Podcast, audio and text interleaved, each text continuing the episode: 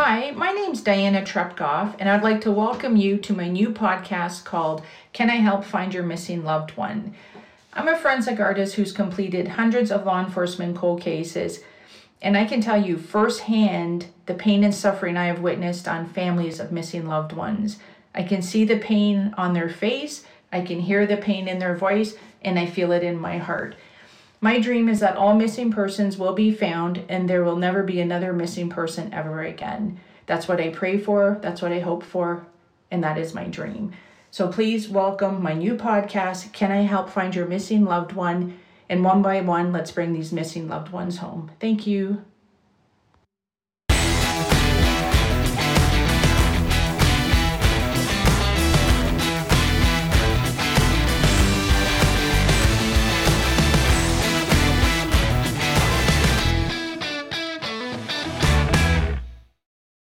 Hi everyone, thank you for listening to the podcast, Can I Help Find Your Missing Loved One? I have Phyllis back on today, and um, actually it's like seven thirty a.m. where she is, and that's a mom who's really determined to find her son. And I noticed there was a, on her Facebook, she said she was going to sleep with like tears in her eyes, and I'll let her explain the pain of not knowing where her son is. And this is about Colten Fleury. We're still searching for him. And it's a quick update for all the listeners. Now we're at one hundred fourteen countries. So thank you everyone for listening and caring. And I believe if we all work together, then we have a greater chance of finding Colten. So hi Phyllis, thank you so much for being on so early. Yeah, hi. Hi. Um, yeah, I think you're remarkable. I think you know, I think a lot of you. I think you're an amazing mom, and you're trying so hard, and and that and that's great. So, yeah. If you wanted to just give an update to everyone. Uh, with, yeah, yeah, sure. I I went down to Vancouver on my own dime because I didn't want to ask um, organizations for help again. And, you know, I, the first set of people that I got to, I gave them the cigarette with my son's picture in there. And um, two of them started talking right away, saying, oh, yeah, he's over by the O P S site over there. It's over by um, the gathering place. So the next day, because at that time it was closed, the next day we went walking over there.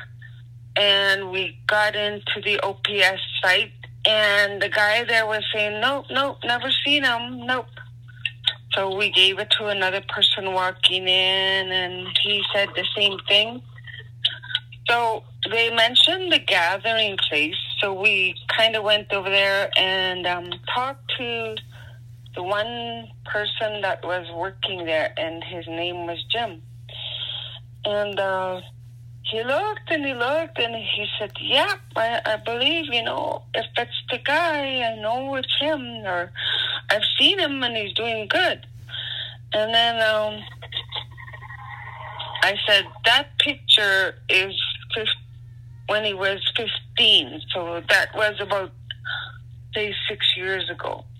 So I pulled out my phone and I said, one of my friends did an age progression. Mm-hmm.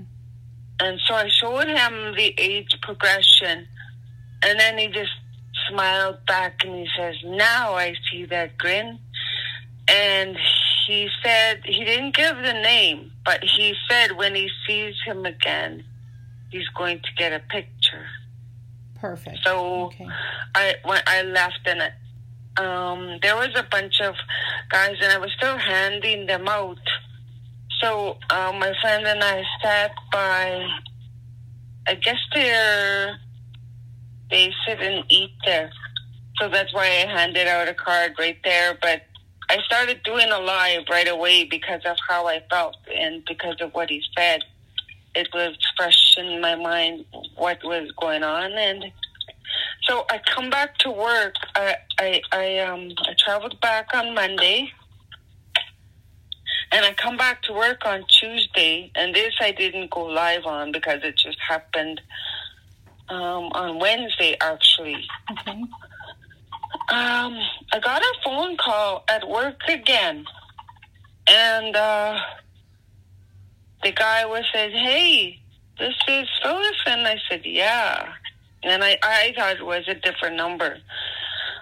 And anyways, he said, "You were here handing out cards. You were at this O P S site," and I was like, "Yeah, yeah, I remember." And he said he was showing it around in there, and some some of the guys had seen him there too. Aww. So it was real. Like, yeah, I didn't even go live on that. I just, I just, you know, I I I got the phone call yesterday at lunchtime, yeah. and um, yeah, so you know that just. But the icing on the sugar there. Yeah. And what I wanted yeah. to tell everyone is I didn't know that part either. So that just, yeah. that makes me feel like, oh, in my heart and my eyes get watery because because I know how hard you're trying. I know how hard you're trying. And, and like me and my boyfriend were out um, for dinner last night, and I said, you know, I, I just want to help her find Colten. Like, what can we do? We're waiting for some interviews that are supposed to be happening. And then I said, oh, well, we have the podcast. What am I waiting for? We'll do an update, you know? And so yeah. I think it's important we we keep everyone, you know, involved with the story to find out about the tips. Because I know yeah. you had at Cold Lake some tips and then this one. But this this sounds promising. And also, um, yeah, when you seen the age progression that I did for you. That yeah, also, that was way different. When when he saw the age progression, then he said, oh, I, I see that grin now. Aww. That's, that's I nice. know, and it really touched me as soon as he had said that. Yeah, and I seen your your live, and I was like, "Yep, there's always hope. There's always hope." You know, we if if you don't find a body, there is always hope. So. Oh yeah, they haven't found anything, so that's why I keep doing what I'm doing. You know. Yeah. Because they aren't gonna do it. I'm sorry to say that, but you know, I I'm the mother, and I also went to yesterday. Today, that's why I missed your phone call. There's so much awareness going out there. I yeah. went to the College of New Caledonia where they had that Sisters in Spirit gathering. Okay. And they had um, an elder do the opening, you know, where the land we're on. Yep. And a prayer. They had um, a drummer there, cat cat. Morris did the drumming there, and then they had me as an as a guest speaker. And you know, for the first time in my life, I stood there speechless, speechless, and I and I was, I actually started crying for my son. And you, usually I'm not like that, but I also told him the story that um, I had just gotten back from Vancouver, and it's. I said, you are the second people that I told because I had just told my work people yeah. at a meeting. Yeah. Yeah. And it's... So, they, that, yeah. And then they also had um, the couple that walked across Canada for the missing and murdered Indigenous people, as mm-hmm. they put it. They didn't say women, they said people. Mm-hmm. Because the lady that was walking... Her, um, the father of her son went missing here, and I always mention him as Barry Seymour. Okay. Yeah. So you know, she went walking, and they, after they get back here in about two weeks, you know, they spoke also at at this meeting. And once they get back, they said they're going to start a walk from. Um, Prince Rupert to Prince George, which is the Highway of Tears, mm. you know. Yeah. And I'm hoping to maybe go do a few steps with them with Colten's poster and see if I can get permission for Luke Dejanus' poster and um, Barry Seymour's poster. Nice, nice. And walk with, with that, yeah.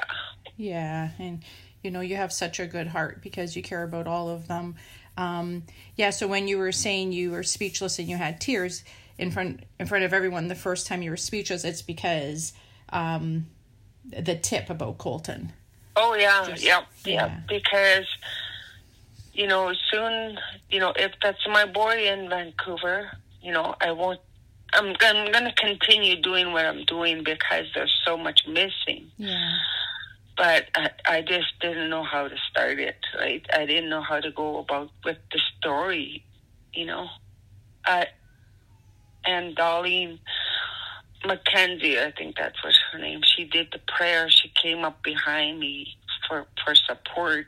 Nice. And, yeah, it came out. The, the story came out in the awareness. And I gave out my little cigarette with the business card, and I also gave them a a lamp or a sticker for for the back of their phone, which they thought was so so neat. Yeah. Yeah. Yeah, you're doing you're doing a remarkable job. I know it it's um and I can hear all the pain in your voice, and you know, we talk and we message and I see your posts, and I know um it, it's very painful for you, but I, I just want to let you know from someone outside looking in, and you're in my heart one hundred percent. I think you're doing amazing, and it's like one step in front of another, and um, I feel sad when I know you're hurting or crying and just trying to figure out how else I can help any way I can. And um, yeah, and I really, really, really hope we find him soon. I I feel I feel he will. We're going to find him. That's what I feel in my heart. Yeah, because the guy, when he first talked to me, he said he's doing okay, and I just wanted to stand there and cry, but I, I was so, you know, the tears last night had to do with, you know, him being out there still. It was so hard to know, like, you know, Andreen, it's five years, how could he have survived what, what's gone through him, you know, and what's, what's happening with him, and how, to be out there to survive, because I've been out there so much. Yeah, I've been on the streets looking at them, and I, I, I'm still working as an outreach worker, and I'm out there helping them, you know. It's I, I just can't imagine being on the street for five years or, or what's happening with him, right? And that's that's what hurts the most is, you know, he he's not here with his family. Yeah. So what do your what do your nights look like when you go to sleep? Do you do you pray before you go to sleep? Do you, you I know you said you have two jobs and you try to keep really busy because of the pain. I pray anytime I feel it coming on. You know, I always pray when I even I just say these little few things to God, and um especially when I'm uh, for our, our people on the streets, you know, especially yeah. for them. Nice. Because that's my job, right? And, um, of course, I had to go to the doctor and try to get something to sleep. Doesn't really help, but it's, it's there when I need it. Yeah. Yeah. So, um, my other job is kind of off and on right now. I work too fast, so there hasn't been anything all week. Yeah. But I also took this break to go to Vancouver, so, yeah. Okay, okay. Yeah, I take melatonin to help me sleep. Sometimes it helps, sometimes it doesn't, and then I'll try to meditate, um, you know, just because there's so many, so many um, missing and murdered, and I'm, I'm, I hear the stories and my heart hurts for all the moms, and it's the moms that I get close to, you know, they open up and basically say, you know, what they're going through, the mental torture, and, you yeah. know, so I just, they all, we have to find all the missing loved ones, you know, they all deserve to come home, and, and yeah. the, you know, mom, the parents don't deserve to suffer at all. Yeah, I, I think, I think you're amazing. You have a great heart, okay. and, and thank you so much. And um, just his missing persons poster here. So Colten Fleury, last seen on May third, two thousand eighteen in Prince George, B C His date of birth, October twenty-fourth, two thousand one. Brown eyes, brown hair. His height is five eight. Sex male. Nationality First Nations. Weight one hundred twenty pounds. And he was last seen, he was sixteen years old when he was last seen at his residence in Prince George, B C, Canada. He was wearing a red hoodie, black jeans, and I did the age progression of Colten to twenty-one years old. Very good looking boy. And if anyone has any information about Colten Fleury, please contact the Prince George R C M P at two five zero, five six one, three three zero zero, or you may contact Crime Stoppers at one eight hundred, two two two, TIPS, again one eight hundred, two two two, eight four seven seven, or you can contact Phyllis Fleury, right now who, we're, who I'm speaking with, his amazing mum, at two five zero, three zero one, nine seven five nine, and the reference case number is two zero one eight, one three five two eight. And um, thank you everyone for listening to the podcast, Can I Help Find Your Missing Loved One? And if you know or see um, Colten, please leave us a tip or any missing loved one. And Phyllis, thank you so much for being on again. And did you want to end with anything? No, Colten, I just miss you and I love you. This is why I'm doing this. Thank you. Okay, thank you. I'll talk okay. to you later. Bye-bye. Goodbye.